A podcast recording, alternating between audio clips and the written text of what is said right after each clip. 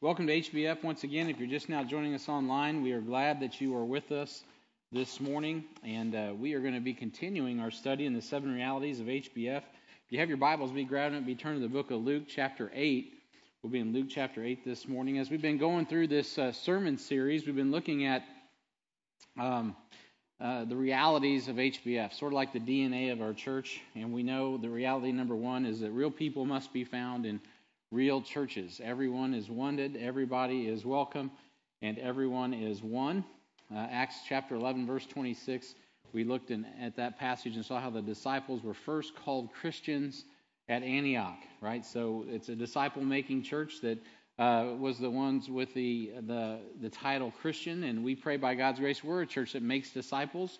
We win people to Christ and we develop them spiritually and uh, we saw that, that uh, real Christians are Christ like, right? Because they follow Christ. Christians follow Christ. And we reflect diversity. Uh, there's all kinds of diversity in the body of Christ. We reproduce spiritually and we respond cheerfully. We are folks that are all about uh, being able to go where people, uh, God calls us, to all nations, to reproduce spiritually and to respond cheerfully. That means we give. We give financially, we give our lives, we give every way that God would have us to give. And so those are the first two realities that we've covered over the last few weeks in, in between, um, you know, uh, Easter and Vision Conference and all kinds of other activities that we've had going on. And uh, today, man, what a great, it's May 1st, and uh, what a great day it is. It's beautiful weather, and uh, it's a good time to enjoy the weather. So I'm going to get you out of here on time. You can do that today. Um, but, you know, I was thinking about this kind of weather. It's a good time to go to the zoo. And, uh, and uh, so, have you ever been to the zoo? And I'm sure everybody here. We have a good zoo in Kansas City. Kansas City Zoo is good, and um, it's much different than going to a museum, right, or an art gallery. Uh, well, the purpose of going to the zoo, especially here in the Midwest, right, is we get to see all these exotic animals like lions and elephants and zebras and you know kangaroos and all this stuff which we don't have around here right? Now if you know in some places seeing a cow might be a big deal but like we're like that's another cow right? Uh, like if you're in india and on a missions trip and you're at pradeep's place uh, you're like oh that's they're like oh there's another cobra. You're like okay that's it's fine. That's exotic. You can keep your cobras. I, I don't need those. Uh, but i'm fine with going to the kansas city zoo and seeing a cobra right? Uh, i don't really want to live with a cobra.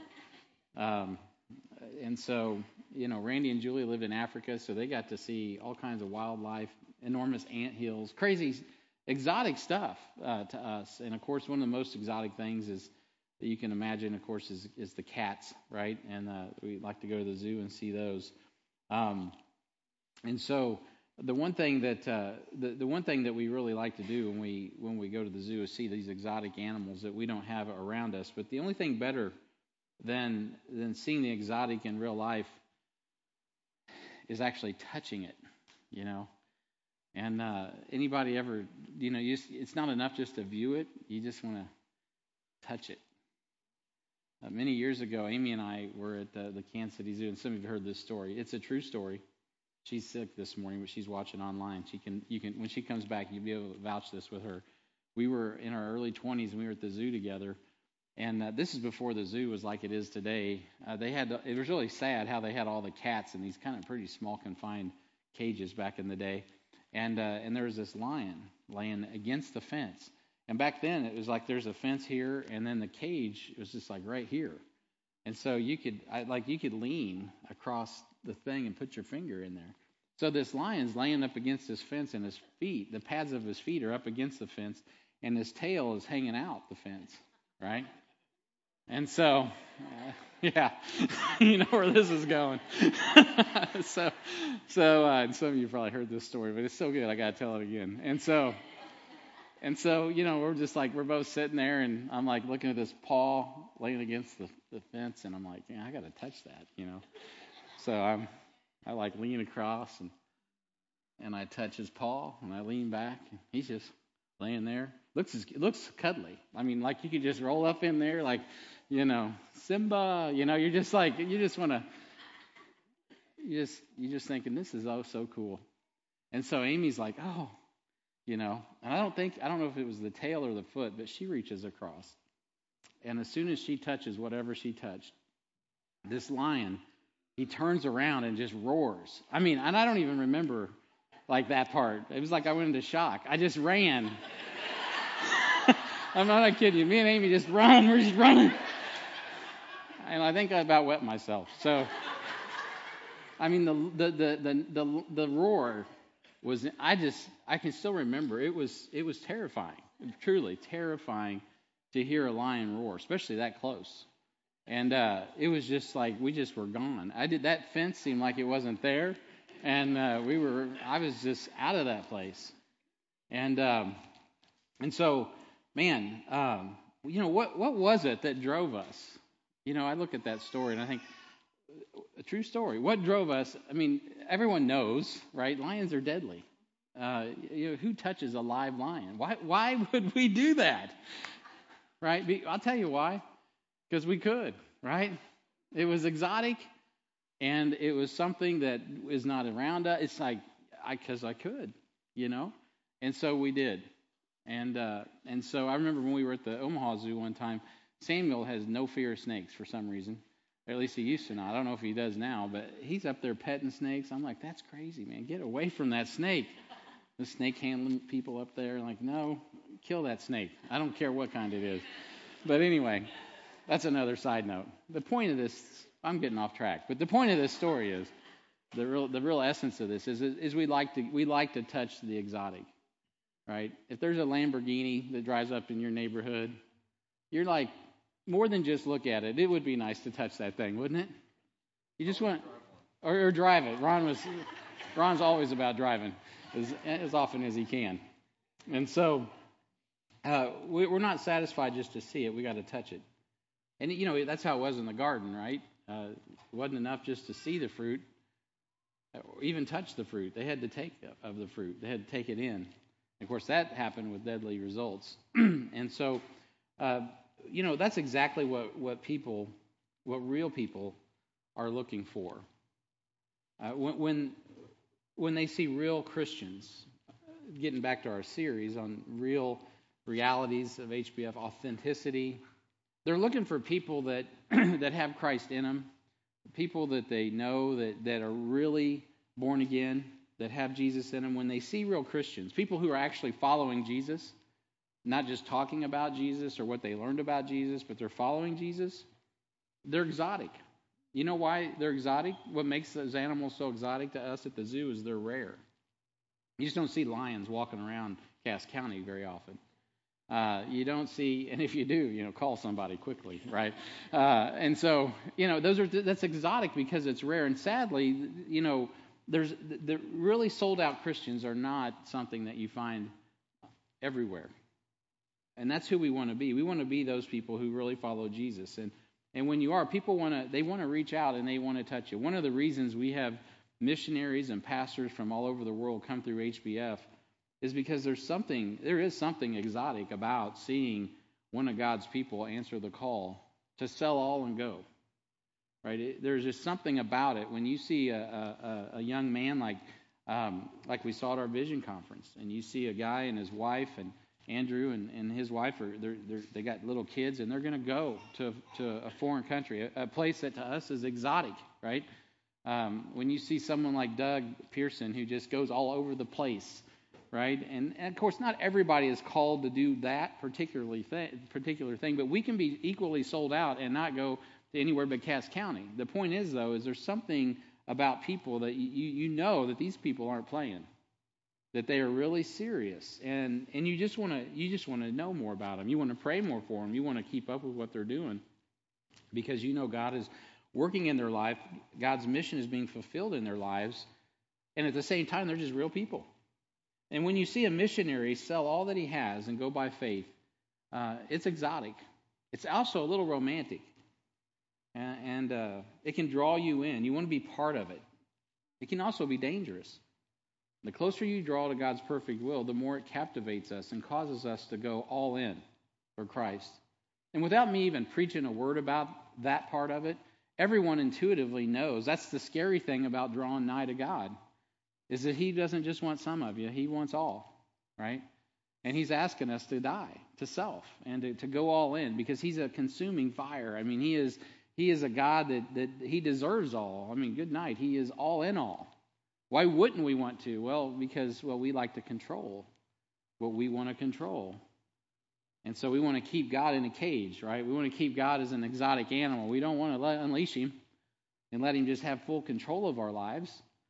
But you know what? That's really what God is calling us uh, to. And, and when we see people that are yielded to God, they're submitted to God, they, they've surrendered to God, and we see that, wow, these people really, they've gone all in for Jesus.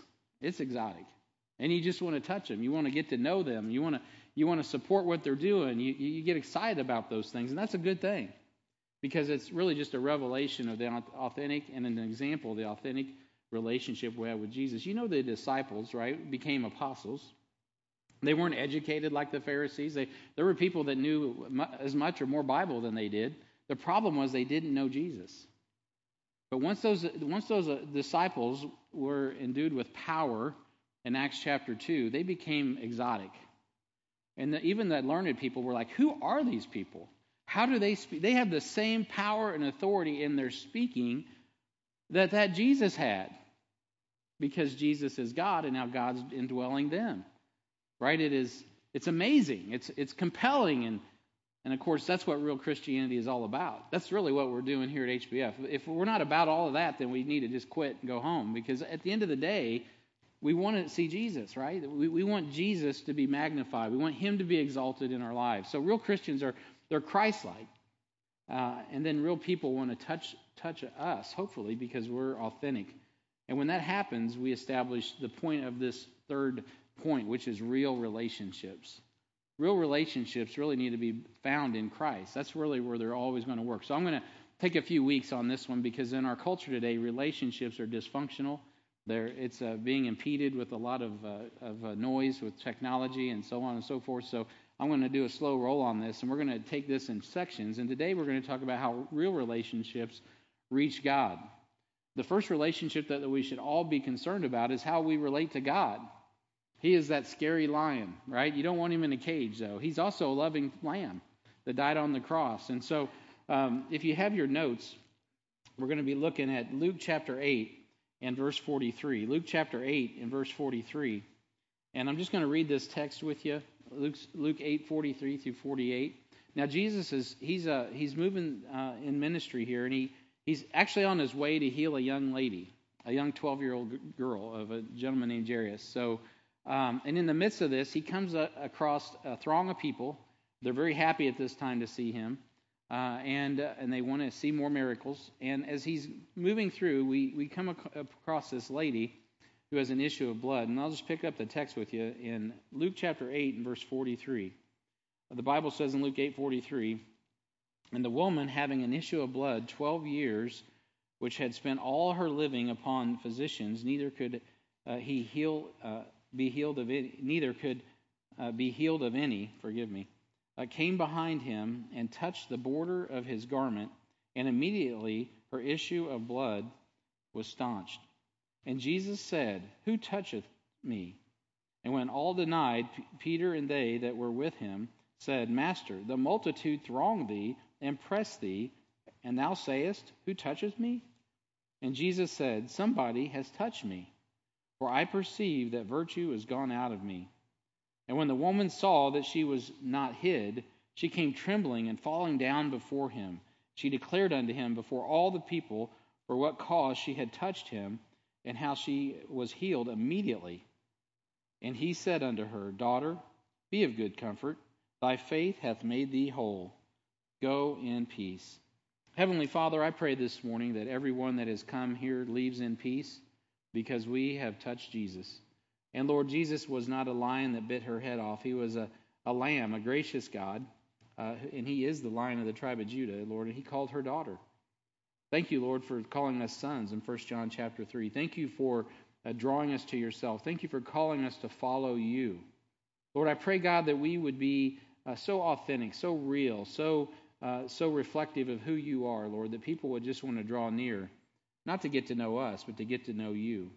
Lord, for you are a gracious God. You're a good God. You're a loving God. We just sang and sang three songs about how great you are, Lord, how incredible your the power of the blood is. Lord, you are incredible. You are gracious and you are good. I pray, God, that you would just bless the reading and the hearing of your word, that you would draw men to yourself. And Lord, that you would consume us with the power of Christ, Lord, the love of Christ, Lord, that it would just, uh, it would prevail as it will. The promise is that it will. And we thank you for that. We ask a blessing on the reading and the hearing of your word now. In Jesus' name, amen. Amen. So, so as we look at this first reality, right, we're going to see that real relationships reach God. Next week we'll talk about on Mother's Day, by the way. You want to come back from Mother's Day, bring your moms. We're going to talk about how real relationships reach your family. And that's that's important. We're starting with God, then we'll deal with the family. And then we'll come back and we'll talk about how real relationships reach cultures, communities, cities, and countries. Because ultimately, our relationship with Christ is designed to affect the throne of God, the people that we care about the most, of course, and everyone else that God has called us to reach. So this morning, as we talk about real relationship uh, and how real relationships reach God, we see that God recognizes those who reach out and touch Him by faith, as we just saw in this story. This woman has an issue of blood, a woman with an issue of blood. How many of you got issues? We have a whole ministry called Life Issues, right? This lady has an issue, and she has an issue, of course, of blood. In verse uh, 43, it says, and a, and a woman having an issue of blood 12 years, which had spent all her living upon physicians, neither could be healed of any, came behind him and touched the border of his garment, and immediately her issue of blood was staunched. So she, she had immediate results from meeting Jesus. Now, people with issues are drawn to people with an ability to heal their problems. Uh, and we all have issues of various sorts that neither money nor physician can correct. Uh, there's no doubt about it. Everyone has issues. We call them on Friday night, we have, call it life issues, right? But we all have issues that neither money uh, nor a, a, person other than Jesus can actually affect. And, and so it's interesting to note that Jesus was on the way to heal Jairus' daughter in verses 41 through 42, just kind of look back there in the text, it says, And behold, there came a man named Jairus, and he was a ruler of the synagogue. And he fell down at Jesus' feet and besought him that he would come into his house. You see, this is a man who was desperate. Uh, he's a ruler of the synagogue, but, but his religion isn't working for him. And he sees Jesus come by, and he's like, Hey, I'm desperate. He, he, he falls at his feet. I mean, he's begging him, he's worshiping him. He says, it says in verse 42 For he had one only daughter, about 12 years of age, and she lay dying. But as he went, the people thronged him. so you can imagine Jesus here. He's got, a, he's got priorities. I mean, he's, this man is sincere as, as, as the day is long, and he needs his daughter healed. My daughter's dying. Help me, Jesus. Uh, she's also 12 years old. And so Jairus' daughter was, was in a desperate shape. And I have no doubt that Jesus was making his way to her with all diligence. Nonetheless, as we see in the text, the press of the people was thronging him, hindering his progress. And uh, have you ever wondered if God has time for you or your problems? You ever feel like, man, things are just slowing you down? How do you think Jesus feels? I've thought about that. We're all praying, you know. We all pray, and God's hearing all these. It'd be like bees, Bzzz, you know, just how does he sort through all that? But he does, because he's God. and so he has time for you. Uh, so the passage shows you that no matter what your need is, when you cry out in faith, God does hear you. You have a man who is begging him, saying, Come to my house and heal my daughter. You have a, a lady who reaches out and just touches the hem of his garment. And he is he when these people are in need, the people that are being addressed are the people whose hearts are broken, the people who are desperate. It's not everybody that has it all together. It's not the, the, the, doctors of the law and the lawyers that are sitting around asking cute little questions trying to trap him up in some intellectual argument. Those are not the people that he's stopping to really give his attention to and help. Um, those folks are going to end up, you know, putting him to death. And so he's stopping to, to deal with those that have issues. It could be that this morning you come to Heartland and, and you have issues. Well, I'm glad. We, we will stop what we're doing to open up the Word of God and introduce you to Jesus. Just like Jairus is like, hey, come to my house. We're glad you, you came to this house. Uh, this is a house full of life, not because you know we are life, but because Jesus Christ is the way, the truth, and the life. He is life. These folks are looking, uh, one man is looking to keep his daughter from dying, another lady is looking to stop the bleeding uh, because it is keeping her segregated. I'll talk about that more in just a moment. So notice Jairus' daughter was 12 years old, and the woman with the issue had suffered with her infirmity for 12 years. So these, both of these situations, there was a time when Jesus was in his 20s, early 20s, that this little girl was born and her life was going to begin. At the same time, this lady somewhere else there in Jerusalem or in, in uh, the area of Israel and Judea, she's uh, she's comes up with this problem of having an issue of blood, and what was going to be a ceremonial process and a ritualistic process that went on with all the women every month now becomes a 12 year long issue where she is no longer acceptable, she is unclean, and that comes with all kinds of other side effects. She is she's in a bad situation. And so when Jesus comes upon this, both of these had different stories. And, and at or near the same time, uh, this woman began to suffer with her condition. This little girl was born. And both, both were heading to this moment in time when Jesus would be the solution to their problem. Jairus and his daughter didn't foresee her life threatening problem. I mean, I'm sure Jairus was like good to go, and then all of a sudden something befell his daughter. Now he is desperate. And so his issue came a little differently than the woman with the the the woman with the issue of blood, right? She'd been dealing with this thing. It was a chronic thing, on and on and on and on for 12 years. And so both had a problem, and both of them suffered, and both of them uh, were desperate. Both had had a life-threatening emergency or a chronic issue and were desperate for connection to Jesus' power to help them in their situation.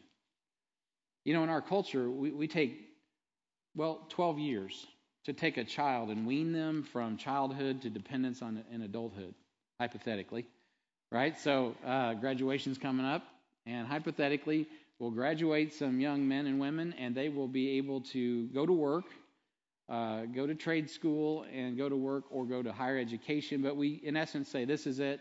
It's time for adulthood. We, our laws are set up like that, so these at that age they are able to uh, go and you know join the military, fight for our country, and all those other things.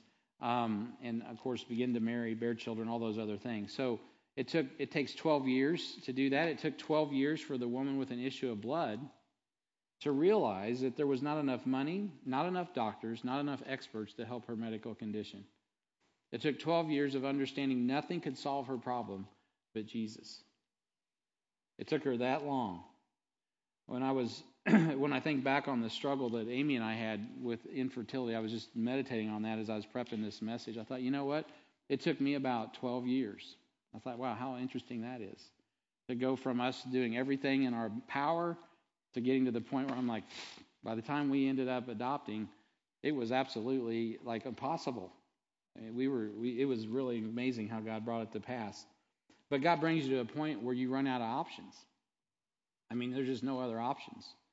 And then God's like, oh, here you go. This is what my plan is for you. This is what we're going to do. This is how I'm going to meet this need in your life. And, uh, and it's a miracle. It's a different sort of miracle, but it's all a miracle. Sometimes things in your life, you, you deal with them for a long time. And then sometimes they just come upon you, but they're issues nonetheless. And, they and they put you in a place of desperation where you need Jesus. Now, some of you are like, well, I've lived a pretty charmed life, and that's not me. Well, good. I got news for you. In this scenario, you may be the person that needs to introduce them to Jesus. Uh, because that's ultimately uh, what our job is. We often do not seek Jesus until we have exhausted our resources. And I've heard many a, a drug addict tell me that, you know, it's not until addiction had taken over and that, and that they were completely bankrupt and they had nothing left before they were ready to actually try Jesus. And I, and I say try Jesus, not in the sense that he's just something you flippantly try, but what they mean is I've tried all these drugs. I've tried this, this, this, this, this, and this. Ultimately, what, why do we do that to ourselves? Because we're looking to fill a void in our life, right? Drugs, alcohol, sex, you know, whatever it is. And uh, gambling, this, that, and the other. And and so we, we people get addicted to that stuff, and then it's finally when they come to the end of that and say, you know what, none of this is gonna. There's no fixing me. I am totally bankrupt and broke and desperate. Then Jesus is like, are you ready? You know. Uh, then they're ready to try Jesus. And so, what did it take in your life before you were willing to cry out to Jesus?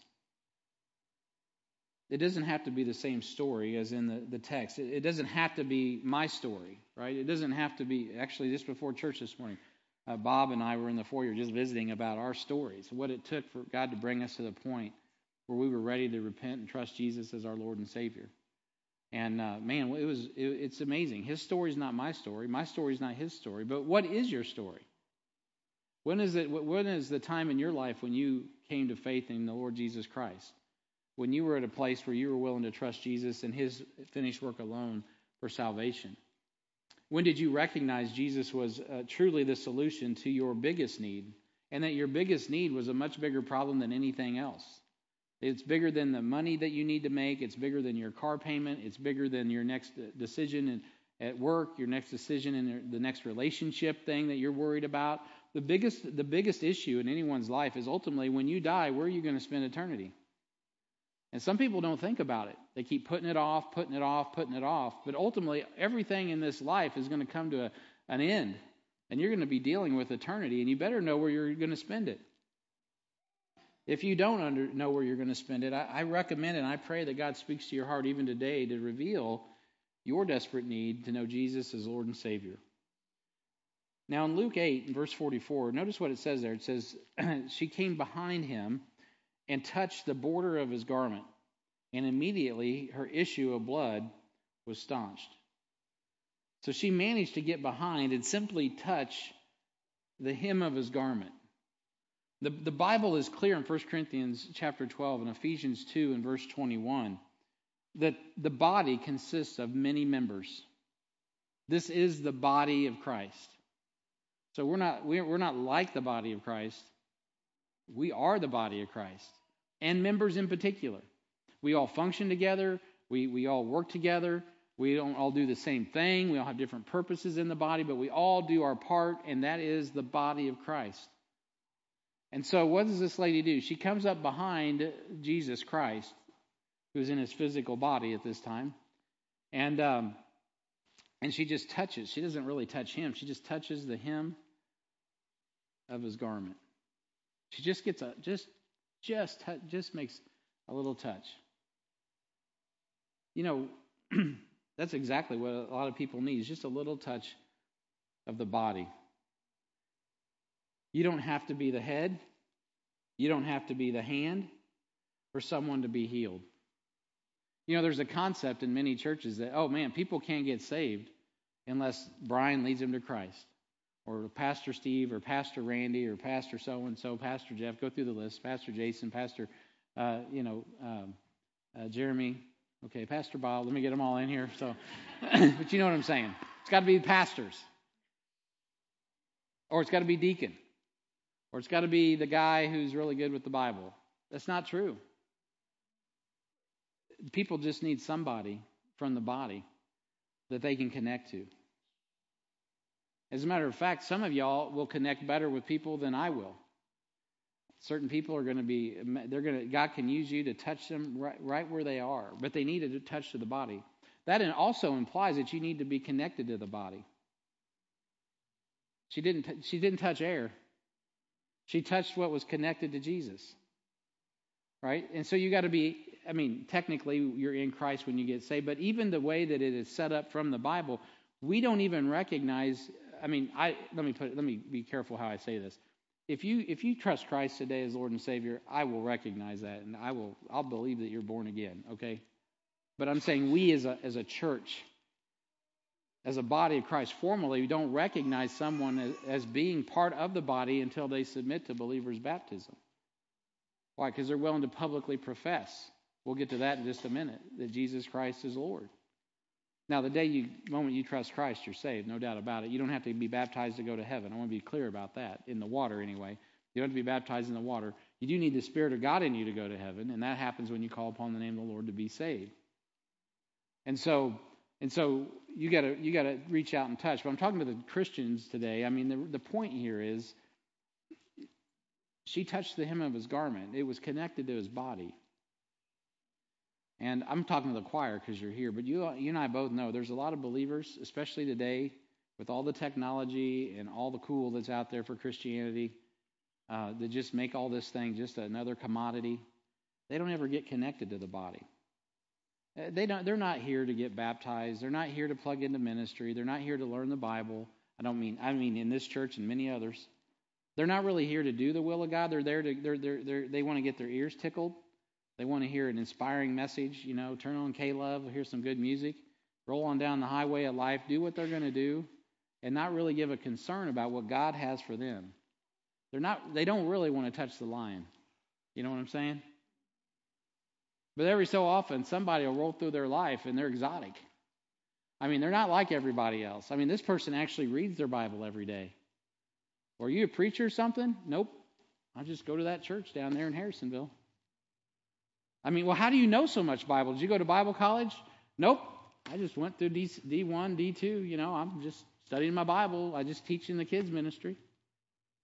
Well, well, how, what, is, what is all that? Oh, well, let me introduce you to him. It's Jesus. You see what I'm saying? Someone that you might be able to touch, I would never be able to get to. Maybe you're on the tail end of the body, right? You're all the way in the. She's coming up from the back. She's trying to reach this guy. Maybe you're, you, maybe you're sitting here this morning. You feel like, man, I'm last. I'm the slowest in the slow class. Guess what? God can use you. He can use you to see someone's life changed. But you got to be intentional. You got to know when someone's trying to reach out for Christ. You see, they're not trying to reach me, they're not trying to reach you. What they're really reaching for is Jesus. They need, they need life, they need help, they have issues. And so you don't have to be the head or the hand or someone to be to, to be healed. All people need is a touch from the spirit-filled believer, and their life is eternally changed. So point two in your notes. Jesus notices those who make contact with him. In verse 45, of course, you know this, and this is not a story many of you haven't heard. It says, And Jesus said, Who toucheth me? Or who touched me?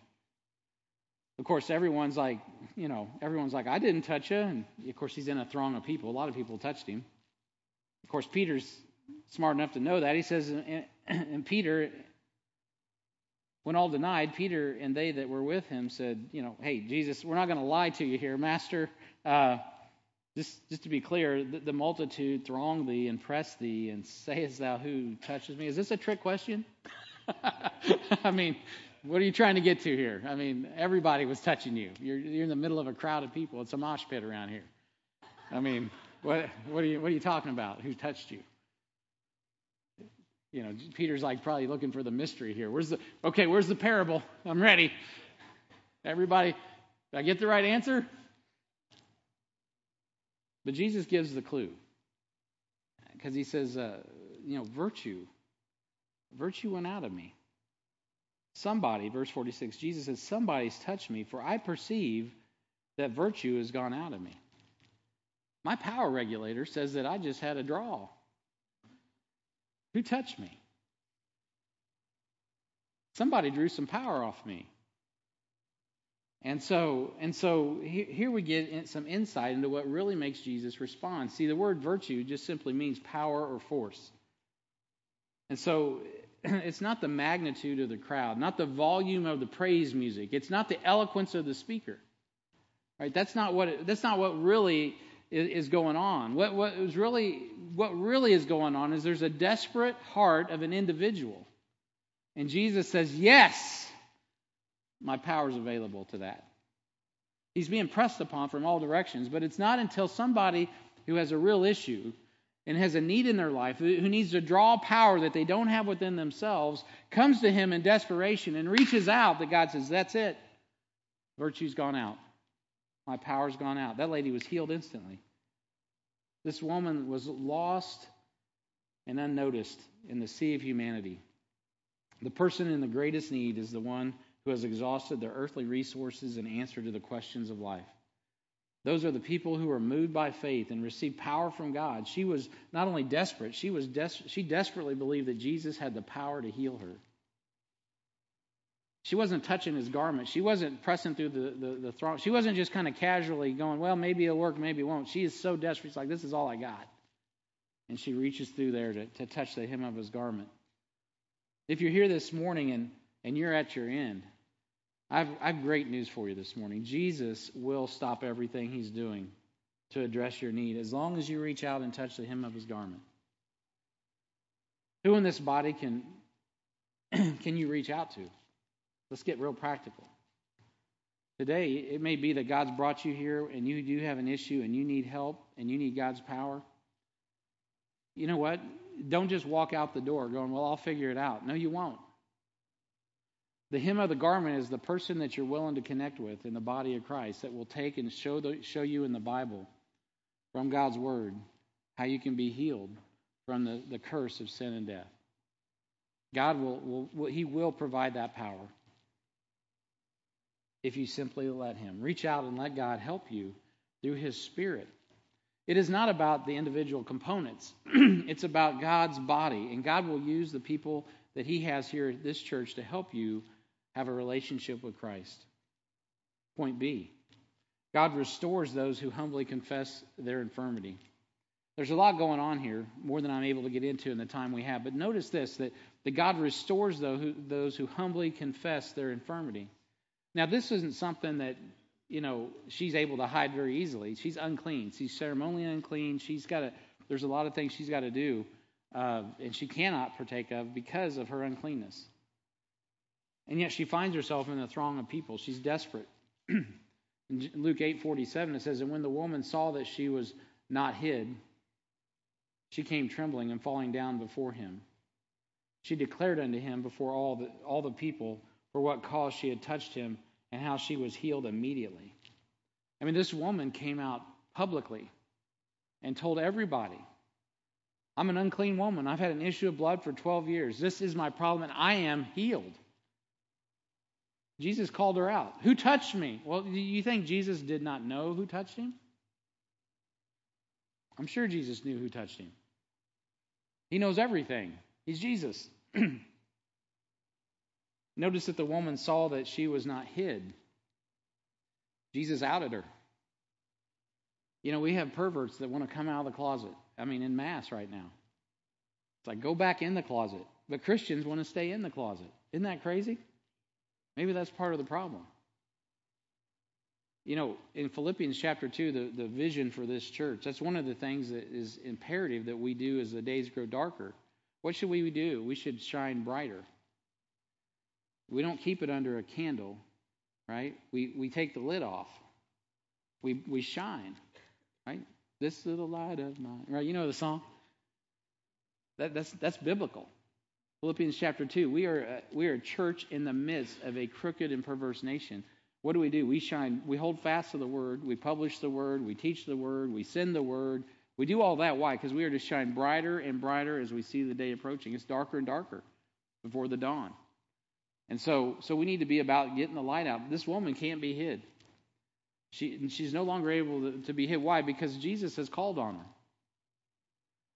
I tell you, if there's anything that people need to understand is that God is calling. We just had a vision conference about the call of God. Faithful is he that calleth you, who also will do it. Right? God is calling. Now, that verse in, in context is dealing with the body of Christ. And and our edification, but he's also calling people to salvation. He's calling people to sanctification. He's calling people to service. He's calling people to sacrifice. All of those things are in the call of God, and He calls us out. He calls us out to, to come public and to come clean about not our issues, but His ability to heal them. Part of the power of Christ is not where you've been, but the power that Jesus Christ has to heal you. So we live in an age of victimization. Everybody's a victim, everybody's a victim, and everybody's a victim. Come on, man. Jesus Christ has set us free. And what he's doing in front of everybody, and all of this throng of people is saying, listen, wait, power's gone out, and somebody has just gotten healed. Somebody's life is made right. She hasn't had to do anything but touch the hem of my garment. What is it? It was her faith. Faith cometh by hearing, and hearing by the word of God. Jesus Christ is the word of God. And so her problem, her issue, is immediately staunched. How did she know that? I don't know. She knew it. The day I got saved, I knew I was saved. I don't know how I knew it. I just was. I mean, it's kind of weird, man. I just I walk into this room one day and then I this guy asked me some questions, and next thing you know, I'm kneeling on the floor and I'm, I'm sincere as a heart attack. I knew this was it, and I meant it. And man, God meant it. And next thing you know, I get up off the floor. I don't know anything. Don't know what's happened. I just know I am changed.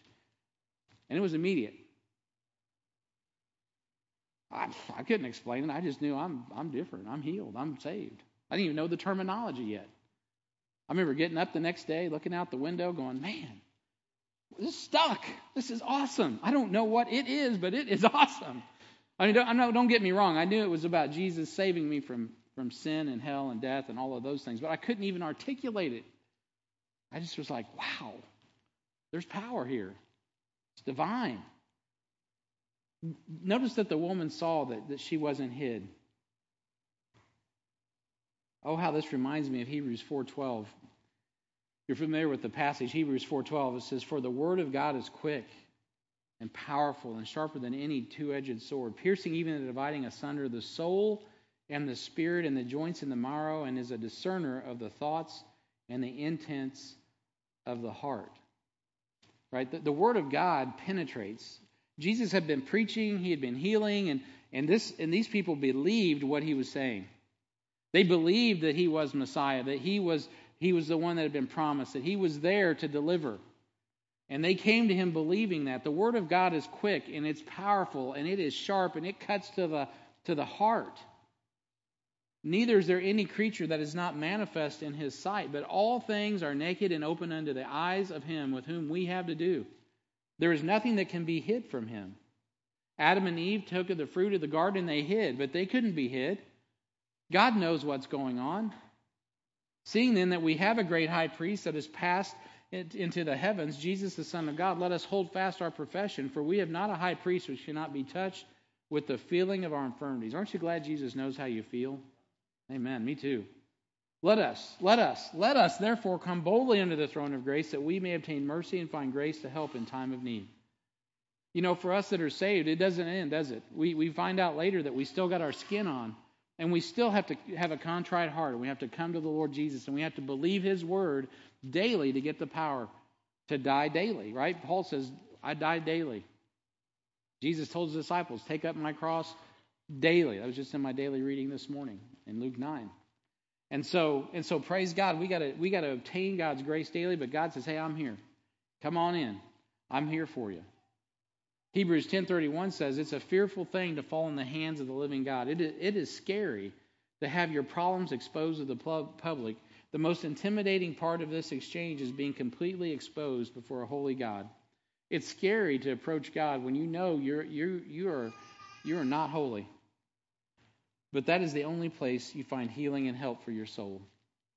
So Jesus could have certainly called the woman out and said, "You right there. You touched me." But he didn't do it that way. He said, Who touched me? He'd already done the work. It could be this morning that God's calling someone to be saved, and, and it's just a matter of you responding. Who has He touched? Who needs to call upon the name of the Lord? Who needs to come out of the closet? Who needs to answer the call? That means you've been healed instantly. The moment you trusted Jesus, your soul sealed into the day of redemption. You're now a new creature. The question is not what has God done, but will you own what He's done, and will you follow Him in believer's baptism? Right? There's some next uh, this uh, next week is when we're supposed to baptize. Maybe God has someone today that needs to make a decision. It's like, man, He's healed me. Well, great. It's time for you to come out of the closet. It's time for you to publicly acknowledge that and let everybody know that He's healed you of sin and death, and that you were desperate, and now you found your Savior. I don't know. I'm not talking to anyone in particular. Maybe I'm talking to someone online. But if you're not obedient believers baptism, well, okay, then we'll just have to take your word for it. But I mean, at the end of the day, that's the first act of obedience. He calls out and says, Who's touched me? Who's availed themselves of my power by faith? Come out and tell everybody. That's why we have believers' baptism. They come up here and they go through the water. The water doesn't save them, it just gets you wet. But it, it shows that you've identified with Christ and that Jesus Christ came into your heart when you got saved, that you are now as good as dead, buried, and resurrected. The day that you got saved, the Spirit of God comes in you, and now you have resurrection power in you. And it's a beautiful testimony. It's the first message you ever preach. If you're really saved, we will come out and we will identify with Him publicly. Secret Christianity, it's not Christianity. Going public is why God saves us. And that just goes from there. Okay, that's I'm talking to someone who maybe just needs to get baptized. But what about us that have been saved and baptized? Why are we part of the body? It's so we can go public. It's so that we can we can be intentional about our gospel outreach, so we can own the mission. All the things we talked about in the in the vision conference. It's so that we can be intentional about keeping uh, having perfect peace in our life, keeping our mind stayed on the Lord, so that others can find that same peace. Because this world desperately needs the peace of Christ. They need Jesus. So she confesses publicly that she has been unclean for 12 years. According to the law of Moses in Leviticus 15 and verse 25, this woman was unclean and should, should not have been touching a holy man, for sure. Leviticus 15:25 says, "And if a woman have an issue of her, her blood many days out of the time of her separation." So this is exactly what the, the law is speaking to here. She's not just set aside for menstruation. She has now got a hemorrhaging problem of some sort. Or if, if it run beyond the time of her separation, all the days of the issue of her uncleanness shall be as the days of her separation. She shall be unclean. Unclean. And the segregation and all the things that go with that is not a pleasant experience for this lady for 12 years. She's not able to participate in all the same things that her family is. She's not, I don't know her background. We're not given all that information. But it's not a pleasant experience for her. You know what she feels like? She feels like some of you may feel when you have issues isolated and alone, even when you're in a throng of people. You can sit here in this church building and have issues that are so heavy that you feel like nobody else knows, nobody else understands, that you're isolated and you're all alone. But you know what? The good news is Jesus knows. And Jesus is calling you. He's like, hey, listen, I've got the power. I've got the power. The nature of her disease did not uh, permit her to have a relationship with a man, nor to participate in the religious activity of the Jews. And though the nature of her infirmity was a disease that uh, would cause shame and segregation, she was not ashamed because she was cured instantly by the simple touch of her Savior. She's bold as a lion. You know what? That's what happens. You come to Jesus and, and, and you come to the Lamb of God, but He turns you into a lion. Beloved, that's what God needs. He needs some people to come out, to get a little exotic, to change our lives, and, uh, and, to, and to follow Jesus faithfully. Though the nature of infirmity was this disease, Isaiah 64 says this, but, but we all as an unclean, but we are all as an unclean thing, and all our righteousness are as filthy rags. I think many of us know that verse, don't we? You probably don't even need me to explain what he means there by filthy rags. But he says, you know what? Whoever you are, whoever you think you are, at your very best state, all your righteousness is as filthy rags. And in this case, the rags have to do with the menstrual cycle. And we all do fade as a leaf, and our iniquities, like the wind, have taken us away. Man, without Jesus, we're in trouble. But with Jesus, man, we are victors. So he makes her confess publicly, point two, what she has done and how it was she was cured. Many people are seeking relief from the infirmities of life and often think that God is too holy or that they are not worthy of his forgiveness. Oh, how much you misunderstand the Savior. God is intimately concerned about your, your, your infirmities, not only your physical infirmities or your mental infirmities or whatever infirmities, but He's most concerned about your eternal infirmity which is that of death. The prognosis is spiritual death, separation from God for all of eternity. And that's why Jesus came to this earth, is to save sinners, of whom Paul said, I am chief. I'll say, I'm chief too. We'll fight over that, right? All of us could say, No, I'm the chief, right? Because our sin is un- it's just filthy before God. But yet, because of God's grace, we are healed. Jesus is touched when someone who is diseased and unclean comes to him as their only, as their only, let me be clear about this, their only source of healing. It's not Jesus and something. I got a I got a little video this last week from a pastor that's serving. I'm not going to say his name because I don't want him to get any issues, but where he's serving is a, is a place full of idolatry. And man, I was encouraged as, as this brother, he led a, a brother to Christ. And when he got saved, they, they go into his house and they have to take down the idols. Man, they just tear down all the idols and get rid of them. Remind me of 1 Thessalonians. As a matter of fact, I sent him that verse just about turning to God from idols. It wasn't just a casual, well, I'm going to trust Jesus, but I'm going to keep all my idols. Like in this culture, they, they literally worship idols. So when he got saved, this guy goes to his house, literally, and takes all these idols and he just tosses them out and destroys them. Which to us, we think, well, what's the big deal? That's a huge deal in that culture. It's not, it's not Jesus plus, it's Jesus only. It's not Jesus and, it's Jesus only.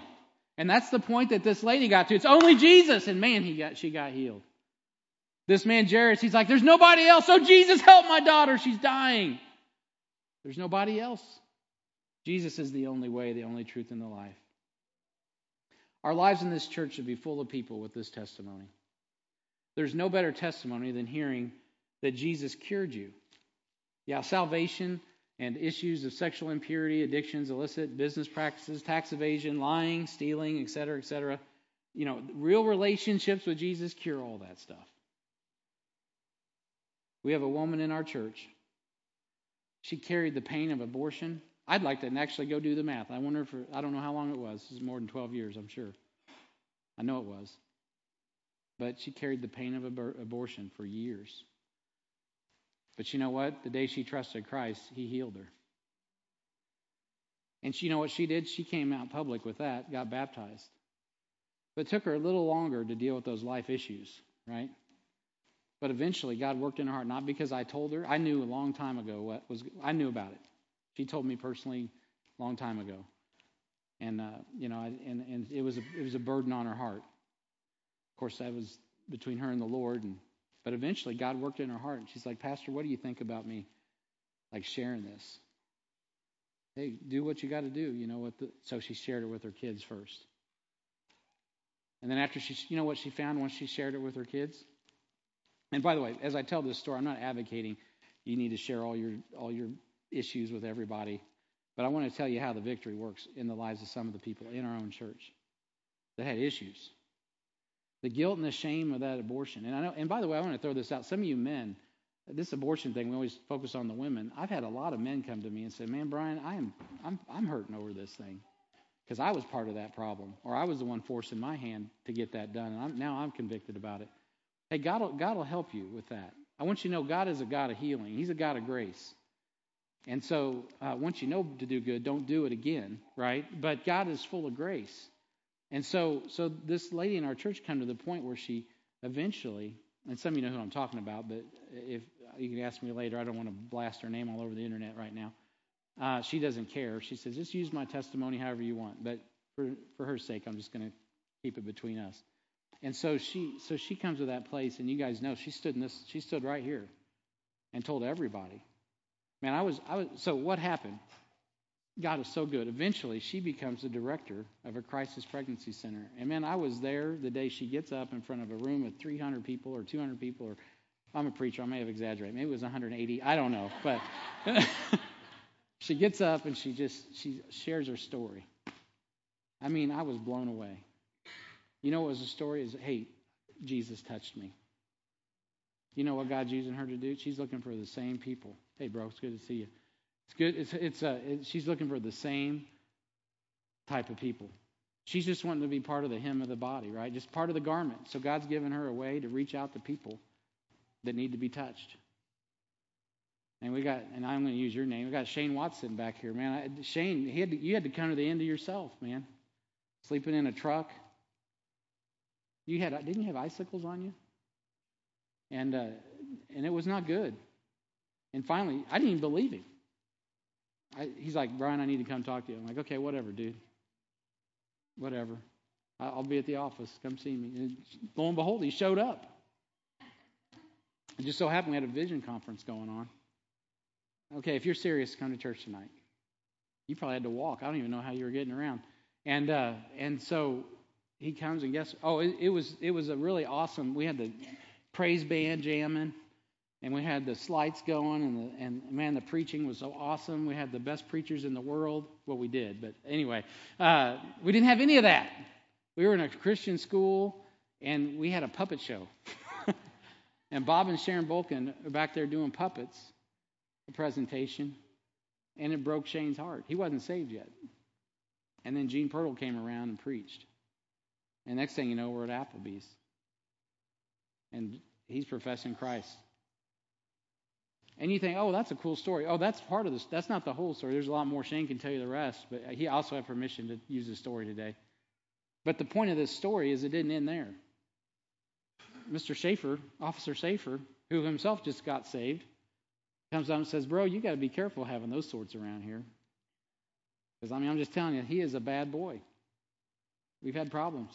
Keep your, I mean, we, me and him, we've had problems. And I'll tell you what, I'd love to tell you all the details for time's sake, but I'm going to cut to the chase. It's like, Joe, just stay back. Just stay back. You be Officer Joe, Romans 13. You're here to protect us. And just let me do what I'm doing. We'll just trust Jesus here and see what happens. And uh, and boy, it wasn't easy. It wasn't easy for, for Shane, by the way, to, to go forward from there. I won't get into You can ask him all the details later, but make a long story short, it wasn't too many months later. You know who was getting baptized at Antioch? Officer Joe and Shane Watts. same tank, same night. Now, guys, that's Jesus. That's a true story, is it not? you know what, though? That's an old story. That's an old, no offense, but that's an old story.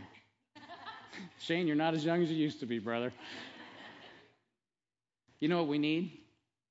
We need to trust Jesus for some news stories. Jesus has done those things, Jesus is doing those things, and he will continue to do those things.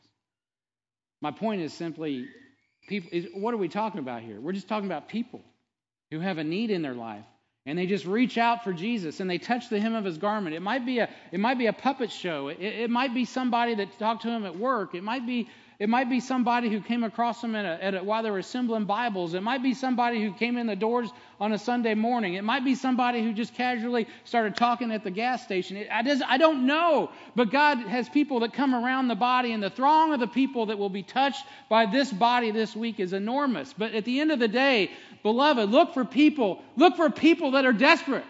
And then tell them about Jesus, and you will see the power of God come to them in a miraculous way. It changes their life. It's true, it works. It is the Word of God. He is powerful. And that's why a church needs real Christians with real relationships with God. If God is not our priority, then people won't see it. We will not be exotic and they won't want to touch us. You understand what I'm saying? You want to touch that Lamborghini because not everybody has a Lamborghini. You want to touch that lion because not everybody can get up next to a lion. And beloved, people ought to touch you because not everybody's up next to Jesus. But they should see through us the life and the light of Christ. This church, this body is filled with the story after story after story like the ones I've shared. People who have reached out to Jesus when they could no longer bear their issues. And in just a moment of prayer and contrition, the movement of God comes in their life and it heals them. It doesn't mean they don't have continual issues to deal with. We all do. But the reality is, we know that our sin has been staunched, that a, death in hell have been, been uh, truncated, and now we have eternal life. And the amazing power of Christ destroys the power of sin and magnifies the power of Jesus to restore us and make us whole. There's no shame, there's no fear when we experience the power of Christ's love. 1 John 4:18 says there is no fear in love, but perfect love casts out fear, because fear hath torment. He that feareth is not made perfect in love.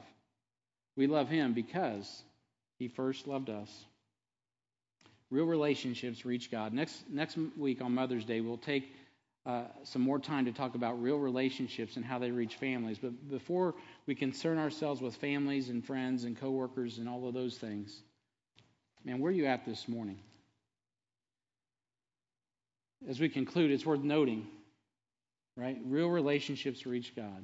There's nothing that Jesus would not stop to deal with these, this woman with the issue. I mean, there's a daughter of a man named Jairus that has begged him that his daughter is dying. Does anybody know what happened to his daughter? What happened? Yeah, but but Ron, what do you say, Ron? She died. She died. Jesus let this little girl die. He stopped everything to help the woman with an issue of blood. You think that felt good to Jairus? No, it didn't. He was mourning. You know what? He thought Jesus didn't come through for him. 12 years, man. He had all that joy and all that love and all that life, and all of a sudden it's gone. And Jesus is over here healing some lady that had an issue of blood. She was well over 12 years old, right? She was a mature woman. Why didn't he skip her and come to me? Well, of course he did. He wanted, you know what the point is, where I'm going with this? Jesus wants them all. He wants them all. And he did go, and he did raise that girl from the dead. The issue isn't even raising us from the dead physically, is it? Lazarus was risen from the dead, and he ended up dying a physical death. He didn't live forever in that, in that decaying body that he had. What really matters is are you, are you spiritually resurrected? Are you healed on the inside? Has your faith made you whole? Jesus was able to deal with both death and life. He was able to deal with the issues of life and death because he is the resurrection and he is the life. Jesus didn't raise that young girl to life, or Jesus didn't heal her, uh, heal that young lady. He waited till she died. Then he rose her from the dead. Perhaps during this time of this sermon, you've come to the place that you realize that you are dead in trespass and sins, and you don't need he- healing. You need a resurrection. Healing is not all we need. We need a resurrection. We need life. The truth of the matter is, our biggest problem is that we are dead in trespass and sins. We're just waiting. And if you really get a hold of the gospel, in this story, you're not the woman with an issue of blood. You're the little girl who died and you need Jesus to resurrect you. There's nothing she could do other than believe what Jesus said. And this morning, if you're not here, if you're here this morning and you're not born again, you need to be saved. Today is the day of salvation. You need to avail yourself of the power of God to save your soul. Perhaps this morning you are saved and you're just dealing with an infirmity that's made you unclean and untouchable. Well, then, hey, come to Christ and let Him heal you. Confess it and forsake it, for God has mercy. Matthew 28 says this Come unto me, all ye that labor and are heavy laden, I'll give you rest. Take my yoke upon you and learn of me, for I am meek and lowly in heart, and ye shall find rest unto your souls. For my yoke is easy and my burden is light. Heavenly Father, we thank you for this time in your word as we meditate upon these things. I pray that we give ourselves wholly to what we have learned this morning. This is